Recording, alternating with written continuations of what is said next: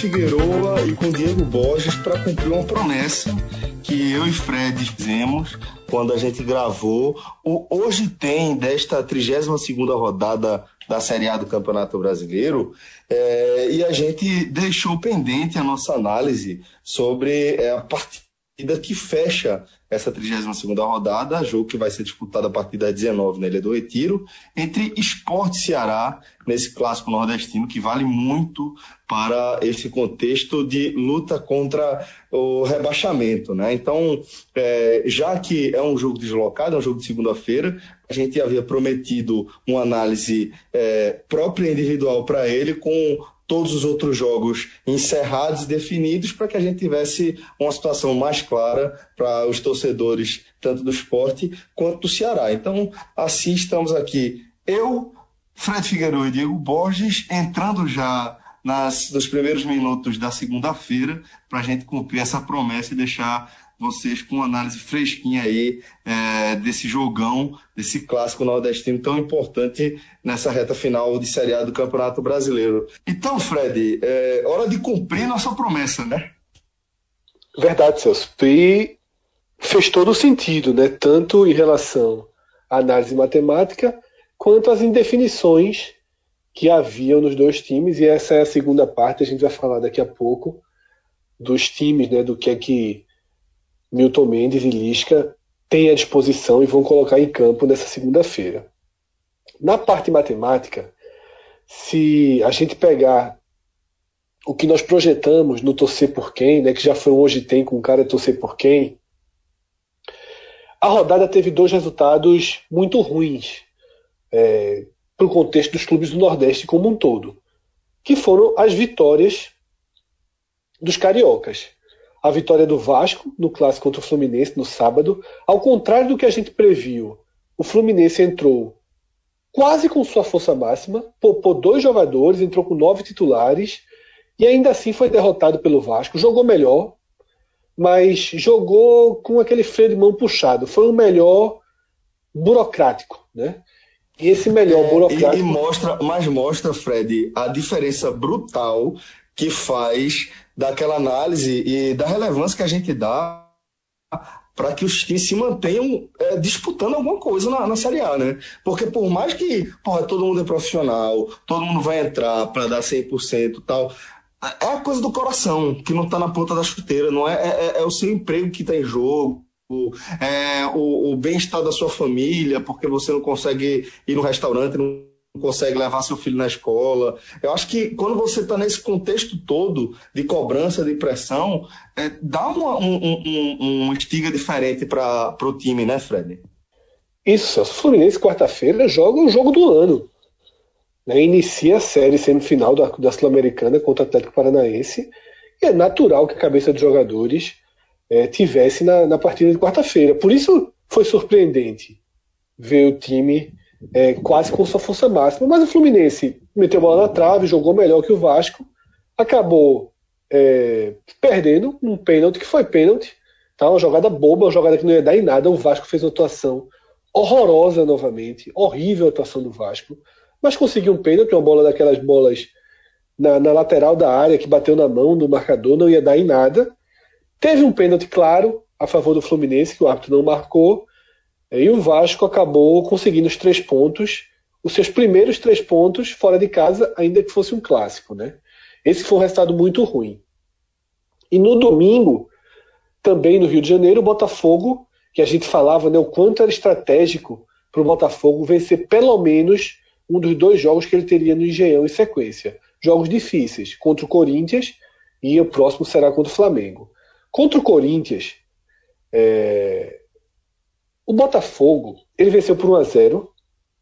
Esse jogo também teve um problema de arbitragem. O Corinthians reclamou muito de um pênalti não marcado em Roger. Na minha visão, pênalti, Tá? E é, é, até, é até emblemático que os dois times do Rio, que estavam seriamente ameaçados pelo rebaixamento, tenham vencido nessa rodada, cada um tendo um pênalti do adversário não marcado pelo árbitro. Mas esse pênalti à parte, e ainda um milagre, né? Gatito voltou ao gol do Botafogo e na última bola do jogo, um, milagre daqueles meio sem querer, assim, ele pulou no reflexo, a bola, a bola bateu no pé dele e, e, e dessa forma impediu o empate do Corinthians, mas é bom que se diga que o Botafogo foi muito melhor que o Corinthians na partida. Ao contrário do Vasco no sábado, o Botafogo mereceu ganhar. Seria um castigo, tanto o pênalti e, sobretudo, o gol no fim. E aí, o saldo dessas duas vitórias é que aquele bolo, né, que era o bolo de maior risco da zona de rebaixamento, esse bolo se desfez. Tá? É, Botafogo e Vasco, eles se aproximaram do padrão e da condição mais favorável em que Fluminense e Corinthians já estavam.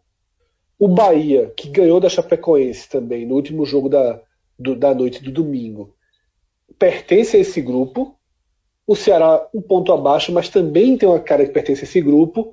E aí criou um hiato, tá? Um hiato já de quatro pontos em relação a Botafogo e Vasco. Era, era um ponto, veja como muda o cenário. Era um ponto virou quatro pontos. Para ir para o bloco, que hoje é o bloco que tem, com 34 pontos empatados, Vitória, América Mineiro e Chapecoense. Tá? É... O Vitória ficou com, no empate com o Paraná, flertou com a derrota, jogou mal, confirma aquela fase que a gente tem falando, que a gente tem falando, e a Chapecoense é, dominada pelo Bahia, poderia ter saído perdendo por 2 a 0 no primeiro tempo. O Bahia perdeu muitos gols. O Chapecoense teve até sua chance, mas é um time. E eu gravei o telecast com Cássio Cardoso, convido a quem quiser ouvir. Eu e Cássio a gente teve a mesma conclusão. A gente, quando compara a vitória do Bahia sobre o Paraná Clube, é umas 3, 4 rodadas atrás.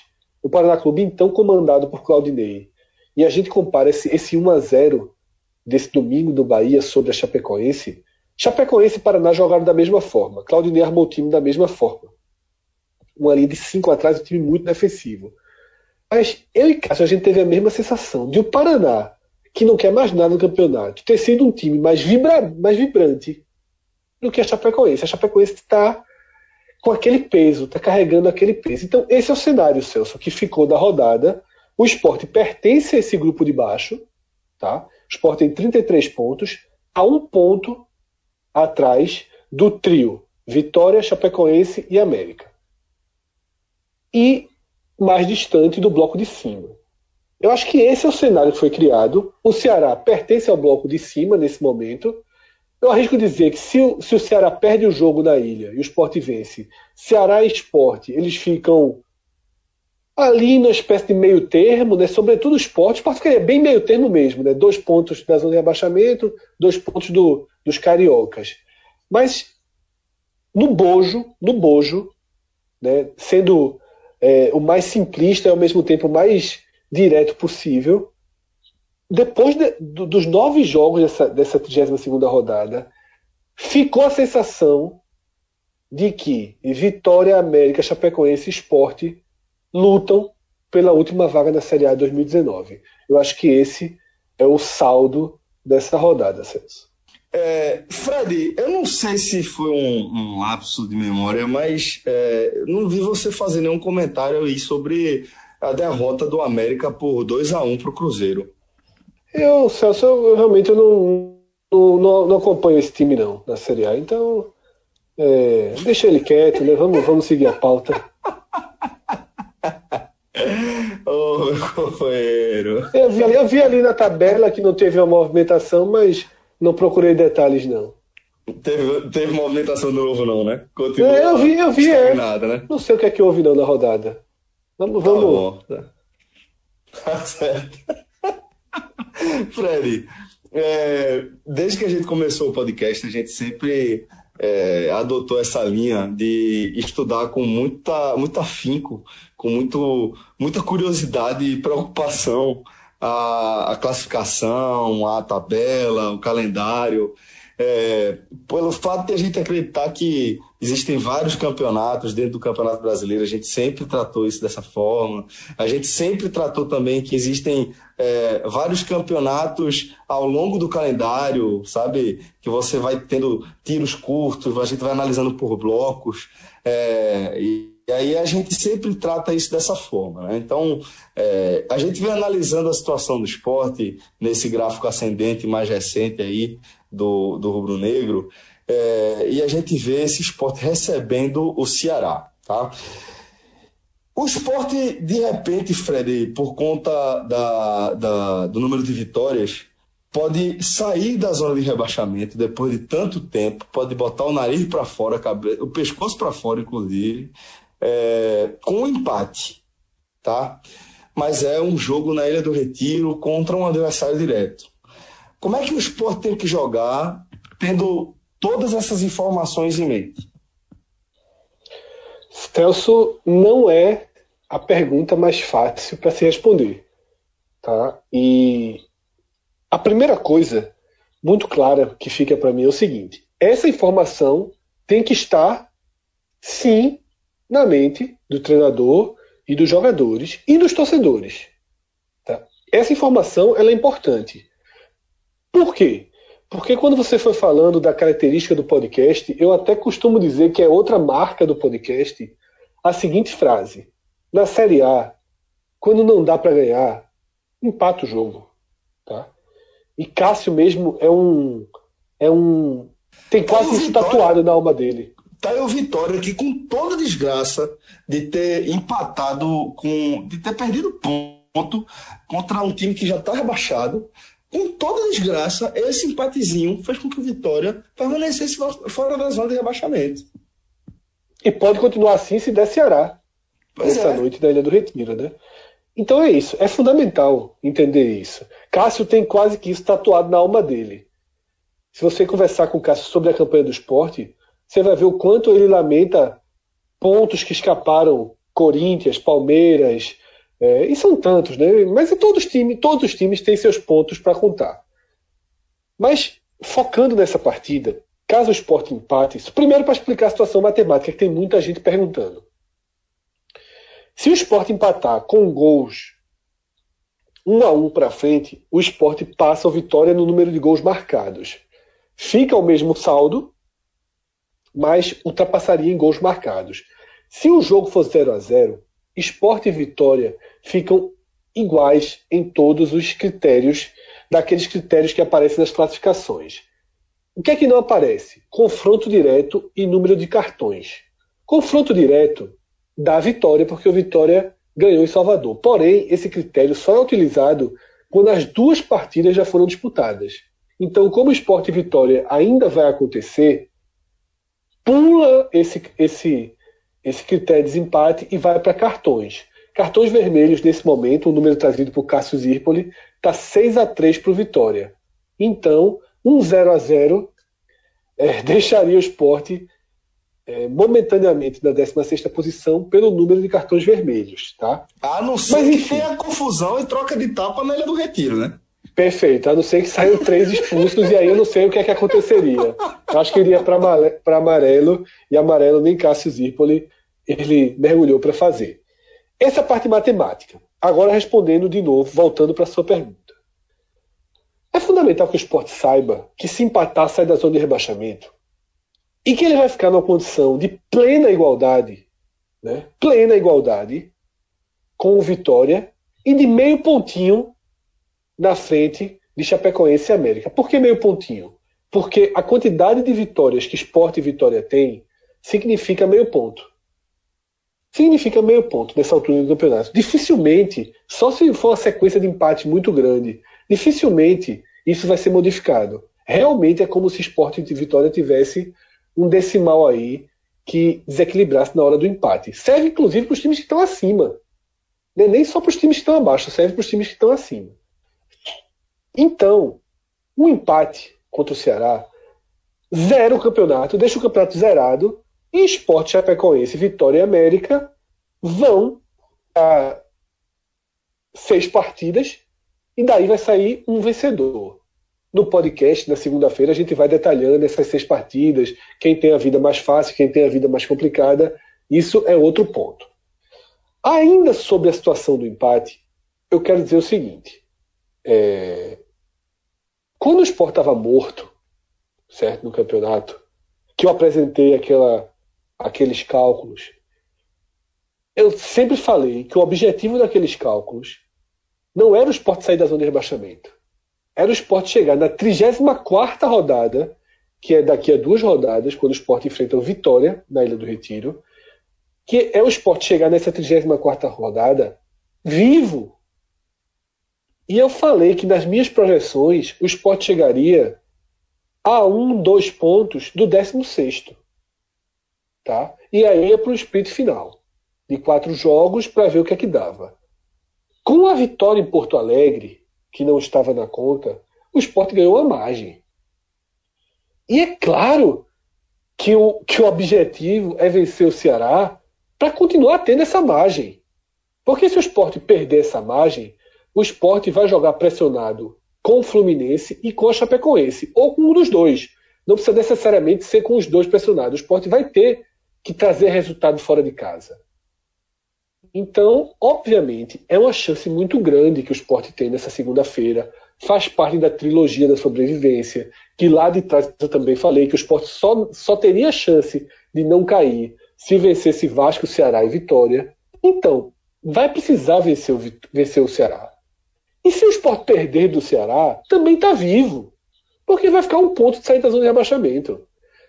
Todas essas informações elas têm que habitar a cabeça de quem faz o jogo. E quem faz o jogo é o treinador, os jogadores e a torcida.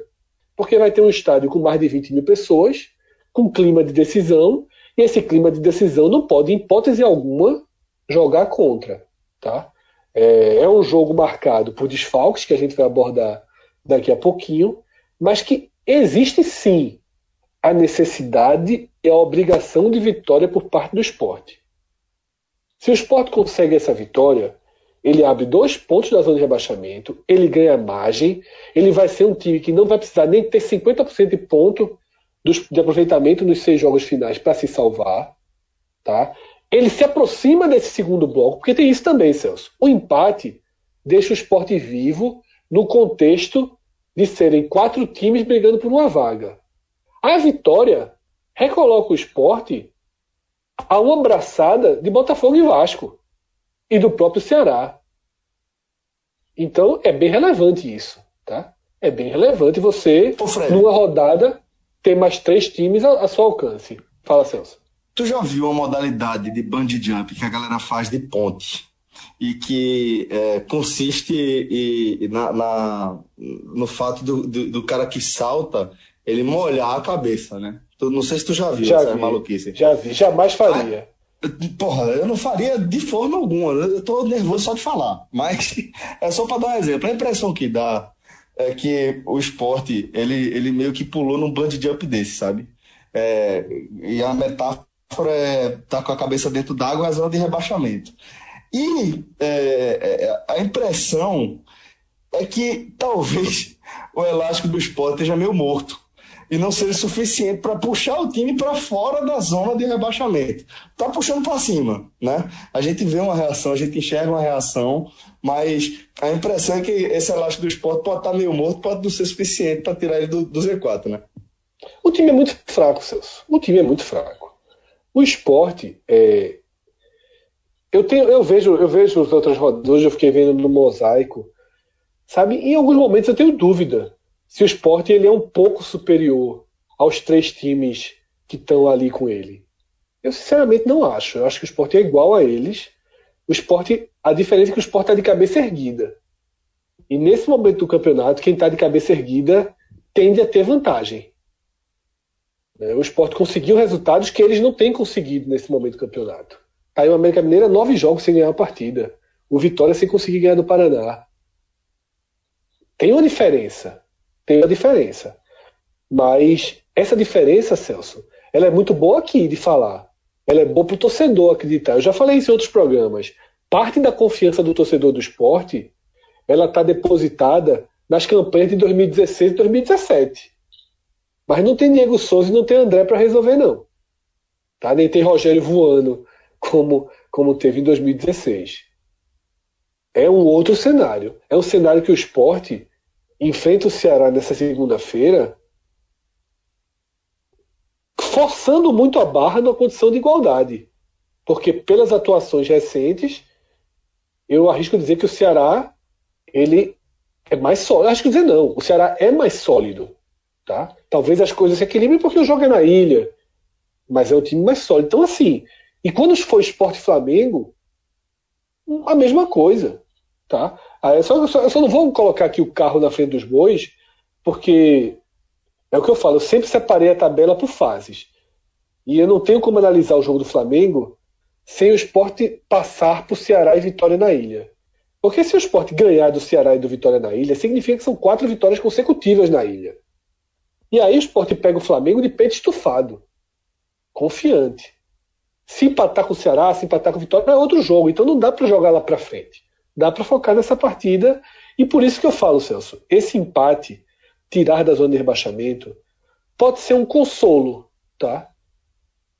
Ao fim, ninguém vai gostar do empate, o esporte não está indo a campo, o torcedor não está indo a campo pelo empate, mas eu tenho certeza que terça-feira de manhã, quando o cara abrir o jornal, entrar no site, ouvir o telecast, que o esporte ocupe a 16 posição, o cara vai dizer: opa, tenho seis jogos pela frente, minha briga contra adversários do meu porte para baixo. E eu tenho aí. É, é, e eu tô um fio de cabelo acima. Esse fio de cabelo vale muito. Então é mais ou menos essa aí a equação que tem que, que estar na cabeça do, de quem faz o jogo. E repito, quem faz o jogo é o treinador, os jogadores, mas também a torcida, que não pode, sob hipótese alguma, ter um comportamento que jogue contra. Seja pressionando, seja vaiando. Vai ter que entender. Eu acho que quem vai para campo no dia 5 de novembro já entende. Tá? Já entende que torce para um time muito fraco.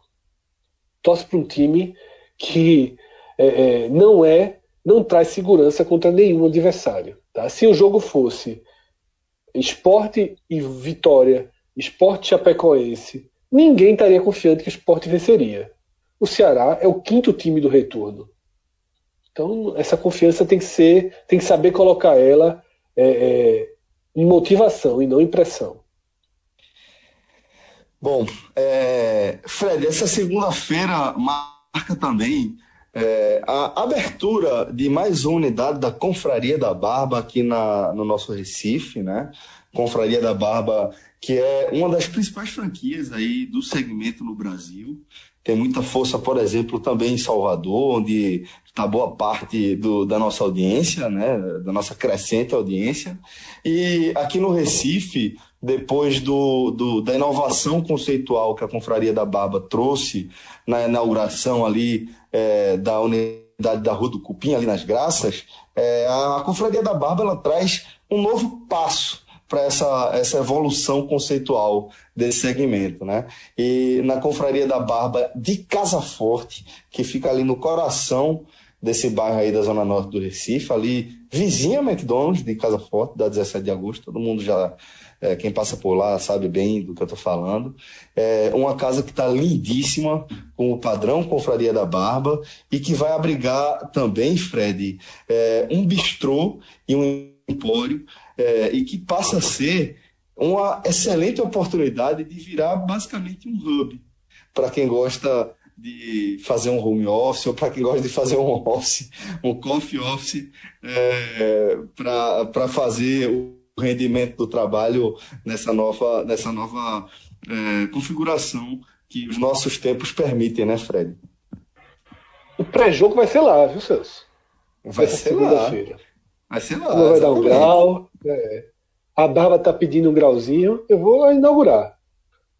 É, é, é uma abertura em esquema soft open, né? Ainda vai ter depois a festa de inauguração com toda a pompa que o investimento desse porte merece, mas os serviços já começam a funcionar e o que a gente reforça, Celso, nesse momento é uma experiência própria, tá? a Confraria da Barba apoia o podcast há dois anos. Né? A gente há dois anos frequenta a Confraria da Barba. É, eu, eu, você é um cara que nesses dois anos manteve a barba o tempo inteiro, né? Sempre fazendo barba, sempre com aquela Sim. barba trabalhada, estilo lenhador, né? Que chamam. É, aquela barba que, que impõe respeito. Mas eu, por exemplo, que passo períodos de barba, períodos sem barba, eu frequento a companhia da barba, sobretudo para cortar o cabelo. Eu deixei meu cabelo voltar a crescer um pouco. É um grosso um do momento... serviço da confraria.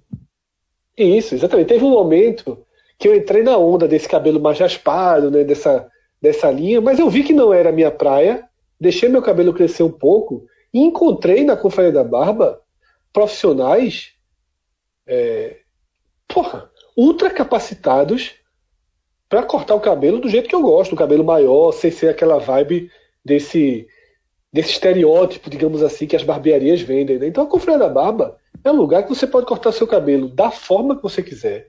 Tem profissional para isso. A gente, eu sempre elogio muito Dene, que é quem corta o meu cabelo, por ser um especialista em corte de cabelo. Mas da última vez ele não estava lá. Fiz a barba, cortei o cabelo, gostei muito do resultado também. Então, é, é, a gente reforça isso. É um lugar que você pode fazer massagem, todo tipo de cuidado é, que o homem hoje também valoriza ter, inclusive, Celso, para quebrar o dia você usa muito para isso. Né? Você sempre fala que é um momento especial. Sempre. É um momento sempre. dar uma relaxada. É onde eu consigo. Então, eu já, já programo assim. Eu, vou, coloco meu celular no silencioso e, e, vou ali cuidar de mim. De, não só da aparência, mas de bem-estar mesmo, sabe? É. Porra, aquela massagem do, da cabeça, do cabelo, aquilo ali é espetacular, pô. é foda, pô. Dá vontade eu quero ficar dormindo cara, ali. É, o meu, muitas vezes eu não vou por isso. Eu tenho, porra, eu sou aquele cara que eu gosto de dormir e dormir, não gosto de dormir 15 minutos, não. Mas, porra, dá vontade do cara gastar todo. Igual aquela ficha de playtime, né? Quando o cara é criança. Que o cara leva. Gasta todo o dinheiro em ficha, termina, bota novo, termina, bota novo, né? Dá vontade de dizer assim, ó, vamos fazer o seguinte, vamos passar aqui agora cinco horinhas fazendo isso aqui, eu pago, sem problema, o cara. Porque, porra, é, é, é uma quebrada no dia muito grande. Então ficou aí o convite para os nossos ouvintes aí conhecerem a nova unidade da Confraria da Barba ali ao lado da McDonald's de, de Casa Forte. Reza a lenda, Celso, que daqui a uns dois, três anos vão dizer assim, ó, a McDonald's de Casa Forte ali do lado da Confraria da Barba.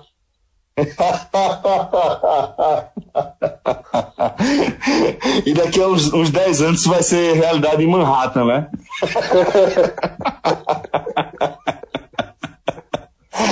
Bom, galera, é, vamos seguir aqui nosso. Só tem uma coisa, programa. só tem uma coisa que, que não vai mudar em 10 anos, mas não posso falar aqui não. Diga não, diga não, Fred. Porra, velho, caralho, desnecessário, porra. É uma rivalidade, ah. Pernambuco, Pernambuco Paraíba aí no futebol americano. É. Vamos tocar o barco para gente manter é, a sociedade íntegra. segue aí, segue o jogo. Tá tipo a Sociedade do Anel, quando o Boromir tenta roubar o anel de Frodo, racha no meio a parada. Deixe, deixe Rafael quieto.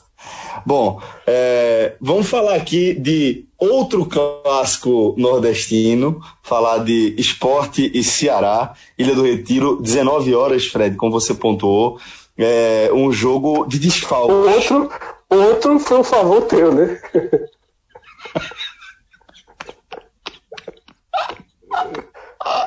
Mas vamos, mas vamos, vamos. Compreendi. Vamos lá. Desfalques, desfalques. Celso, é, como a gente falou na abertura, já na sexta-feira tinha-se uma, uma dúvida quanto à participação de dois jogadores. Do lado do esporte, Sander, tá? E do lado do Ceará, Leandro Carvalho, atacante, que vem tendo um desempenho interessante bem, bem, bem na crescente aí nessa Série A. E os dois jogadores, Leandro viajou para o Recife, tá? Não deve jogar, tem uma chance dele ir para o banco, ser acionado no segundo tempo, mas tudo indica que ele não joga. E Sander está oficialmente vetado pelo lado do esporte. Então, vamos time por time, tá? No esporte, o desfalque da vez, né, da semana é Sander. A gente não pode considerar Magrão desfalque, porque Magrão já está fora do campeonato. Então o esporte não tem Sander e não tem Marlone como opção para o banco de reservas, certo? Sendo assim, Milton optou por Raul Prata na esquerda, o que eu considerei a decisão correta. Inclusive, é, cheguei até a fazer uma coluna no diário, justamente no dia seguinte ao primeiro treino da semana, em que Milton testou primeiro é, Hernando na esquerda, que era uma opção que eu também levaria em consideração. Você ia com Hernando na esquerda, Ronaldo Alves voltava para a zaga, fazia a zaga com Ronaldo Alves e com Adrielson, e aí o time ficava protegido, que a necessidade era justamente essa proteção, porque Sander dá essa proteção. Mas, quando eu li a matéria do treino, eu disse, porra, alguém já avisou a Milton que Prata, todas as vezes que foi testado na esquerda, ele conseguiu ter um desempenho razoável, às vezes até bom desempenho.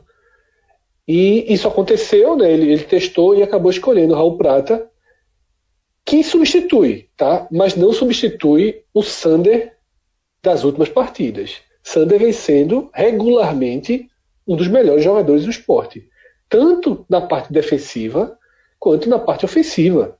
Tá? Sander vem dando assistências para gol, vem sendo extremamente decisivo e vem ajudando muito e permitindo a Matheus render o que está rendendo no ataque. Já havia acontecido isso em outro momento, né, Fred? É, de Sander virar um dos principais jogadores do time, se lesionar e não conseguir voltar mal. E agora que ele estava dando volta por cima, teve essa lesão no pé, que realmente é uma, acaba sendo um drama para o esporte nessa reta final, né? Isso, se a gente pegar o jogo contra o Atlético Paranaense, que foi o jogo que Sander não jogou, foi a pior partida do Matheus. Matheus, para render o que está rendendo, ele precisa de Sander. E essa é uma preocupação grave para o esporte contra o Ceará. Porque Prata, eu tenho certeza que Prata vai entrar para dar um suporte mais defensivo, certo? É, e você não pode nem pensar em inverter, ah, não, vamos jogar Gabriel para a esquerda, né? Só que do outro lado é Vink, que não tem é, característica defensiva também é, segura para bancar o Matheus na frente. Então, é um cenário que o esporte entra mais vulnerável em que o lado esquerdo do time, que é o mais forte nas últimas rodadas, perde força, mas que na medida do possível, que na medida do possível a saída encontrada por Milton Mendes é a saída que eu considero a ideal. E o esporte o, o, repete o resto da equipe. Todo mundo que acompanha nossos programas sabe que eu não tenho gostado de ver Hernani e Michel Bastos juntos, mas a cada rodada você vai colocando mais os jogadores no ritmo, Hernani vai entrando mais no ritmo. E também aqui não, já não, já apesar de não gostar, nunca me posicionei como um crítico ferrenho dessa dessa escalação. Eu apenas não gosto. Tem opções para o segundo tempo, se necessário for. Então acho que o esporte vai, na medida do possível, ok para o jogo, tá? E do outro lado, aí sim a gente já tem um time mais desfigurado, desfigurado pelas, pelas ausências. São quatro ausências no Ceará, tá? por razões diferentes. A primeira ausência é a ausência de Samuel Xavier, que pertence ao esporte, e aí, uma vez na vida, tem o venha nós né, para o lado do esporte. Porque o esporte custou contra o Inter mesmo, ficou sem vários jogadores, contra Palmeiras. São várias partidas que, que o esporte é, não pode utilizar reforços, seus, seus, reforços trazidos por empréstimo, né? Nesse, nessa partida acontece o oposto. Samuel Xavier, que apesar de ter deixado a imagem ruim aqui pelo último ano, talvez ali os dois últimos anos, é um cara que já mostrou. Era titular, era titular absoluto. Isso. Pelo amor já, de mostrou Deus, é, já mostrou a importância dele e está mostrando de novo no Ceará. Ele veio do Ceará para o esporte e agora no Ceará tá voltando, é um cara importantíssimo, não tenha dúvida. Tem uma coisa, Fred, que... tem uma coisa. O alívio que o torcedor do esporte sentiu por saber que Samuel Xavier tá fora dessa partida, porque ele tem contrato com o esporte, é um paradoxo que simboliza esse momento que a gente tá destacando aí. É, e que se agrava, seus pro lado do Ceará, porque o Ceará vai para improvisação. O Ceará não tem o lateral direito para colocar, e aí vai para o jogo Fabinho na direita. Só que Samuel Xavier é o primeiro problema. O segundo problema do Ceará é um jogador importantíssimo para o time funcionar, que é Richardson. Jogador que faz o meio de campo, faz aquela transição entre os setores e está suspenso. Nesse saldo aí, o Ceará foi até positivo, porque o Ceará, quando enfrentou o Atlético Mineiro, tinha seis jogadores pendurados. Só perdeu por suspensão Richardson. Tá? Aí o meio de campo vai ser formado por Juninho, Pedro Quem e Ricardinho. Eu particularmente considero o meio de campo lento, tá? O meio de campo é, que perde aí um pouco de força, justamente porque não tem ninguém que faça a característica que Richardson consegue fazer, que dá um pouco mais de equilíbrio, um pouco mais de, de saída mesmo para a equipe. Os outros dois desfalques são os dois jogadores abertos do Ceará. Juninho Quixadá está fora do campeonato. Né? Um jogador que veio do Ferroviário, que foi bem aproveitado, mas está fora do campeonato por uma lesão. E o que a gente já falou, Leandro Carvalho também fora. Nesse caso, o trio ofensivo vai com Carlson na esquerda, Éder Luiz na direita e Arthur, né, um grande jogador do Ceará, um centroavante é, que define o melhor centroavante do Nordeste, já tão novo e já é o jogador é, que na Série A é mais decisivo. Eu não vou nem aqui dizer o melhor, porque ódio.doc, né, na Série B, fez a Série B inacreditável, né, que é Gustavo. Só que 200 gols na Série D, na Série B, valem menos que 20 na Série A. Né, nessa, só para fazer essa alusão aí, 220, mas é, o que Arthur está fazendo na Série A, para mim, vale mais do que o que Gustavo está fazendo na série, C, na série B, porque é muito difícil jogar a Série A. Tá? O nível, o nível de, de, de exigência é muito pesado. Então, passando aqui. Fred. Mas não tem nem isso. comparação. Por mais, por mais incrível, por mais elogiável que seja a participação de Gustavo na Série B, inclusive eu já estou lendo notícias que o Corinthians vai repatriá-lo e vai dar uma chance para ele em 2019. O Corinthians está bem mal também, né? é, flertando aí com a zona de rebaixamento, não vai cair por causa daquilo que a gente já falou, né? A linha de chegada já está muito próxima do Corinthians. Então, só para fechar o Ceará, Celso, Everson no gol, Fabinho na direita, Thiago Alves, Luiz Otávio na defesa e Felipe Jonathan na esquerda. Meio de campo, como eu já falei, Juninho, Pedro Quem e Ricardinho. Ata ataque aberto, Carlson de um lado, Edeluz no outro e Arthur na frente. No papel, no papel, é um time equivalente ao do esporte no limite, tá? Talvez a gente possa até dizer que algumas posições aí o time do esporte é até mais interessante tecnicamente.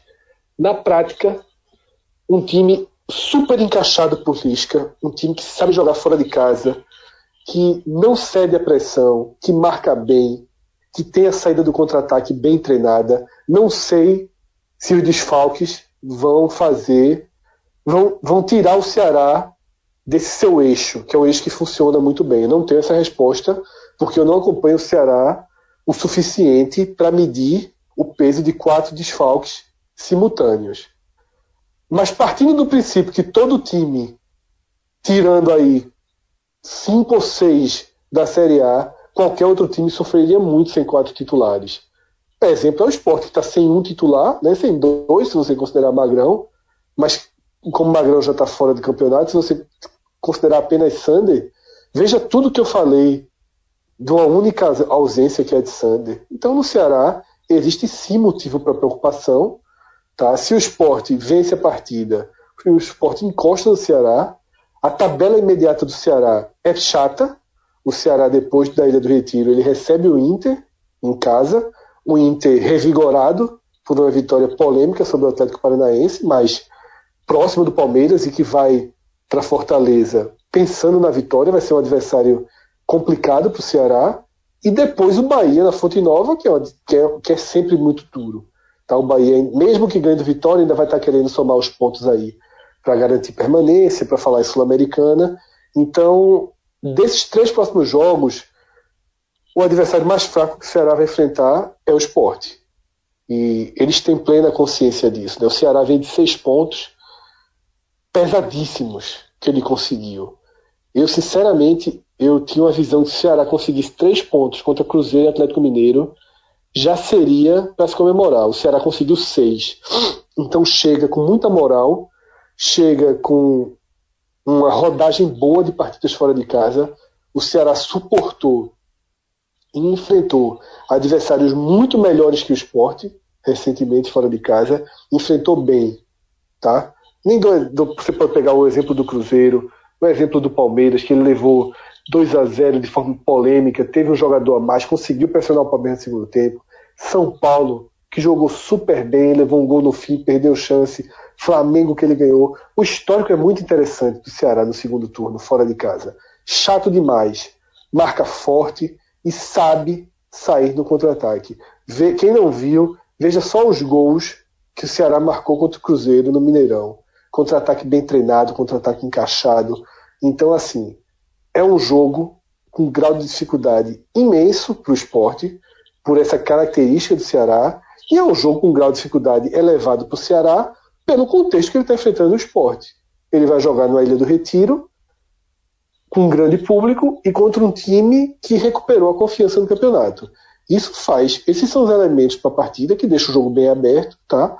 É, a Ilha do Retiro não é uma arena, e por não ser uma arena, não tem aquela estrutura de arquitetura, de som, de iluminação, de gramado, de espaço neutra, né? Isso, que não dá conforto ao jogador, é um estádio é, pró-mandante, né? é um estádio que dá uma vantagem hostil. maior. Hostil, é um estádio mais hostil. É como jogar no PV. Tá? É muito pior jogar no PV do que jogar no, no Castelão. Muito pior. E aí muito. o Ceará vem para o estádio é, nesse perfil, né? Um estádio de gramado ruim, um estádio que o dono da casa tem pleno conhecimento. E é isso que faz o jogo estar tá aberto, tá? Porque se esse jogo é no Castelão, esse programa era outro. Esse programa era outro. Esse programa falaria do, do esporte tentar achar uma bola, alguma coisa fora da curva para vencer o Ceará. O fator ilha é que dá um equilíbrio nesse momento e para esse jogo tão importante para o campeonato, Celso. Forte abraço a todos. Figueroa. um forte abraço, galera. Até a próxima. Valeu, valeu, Figueroa. Valeu, Diegão. Tchau, tchau. Abraço a todos, galera. Tchau, tchau.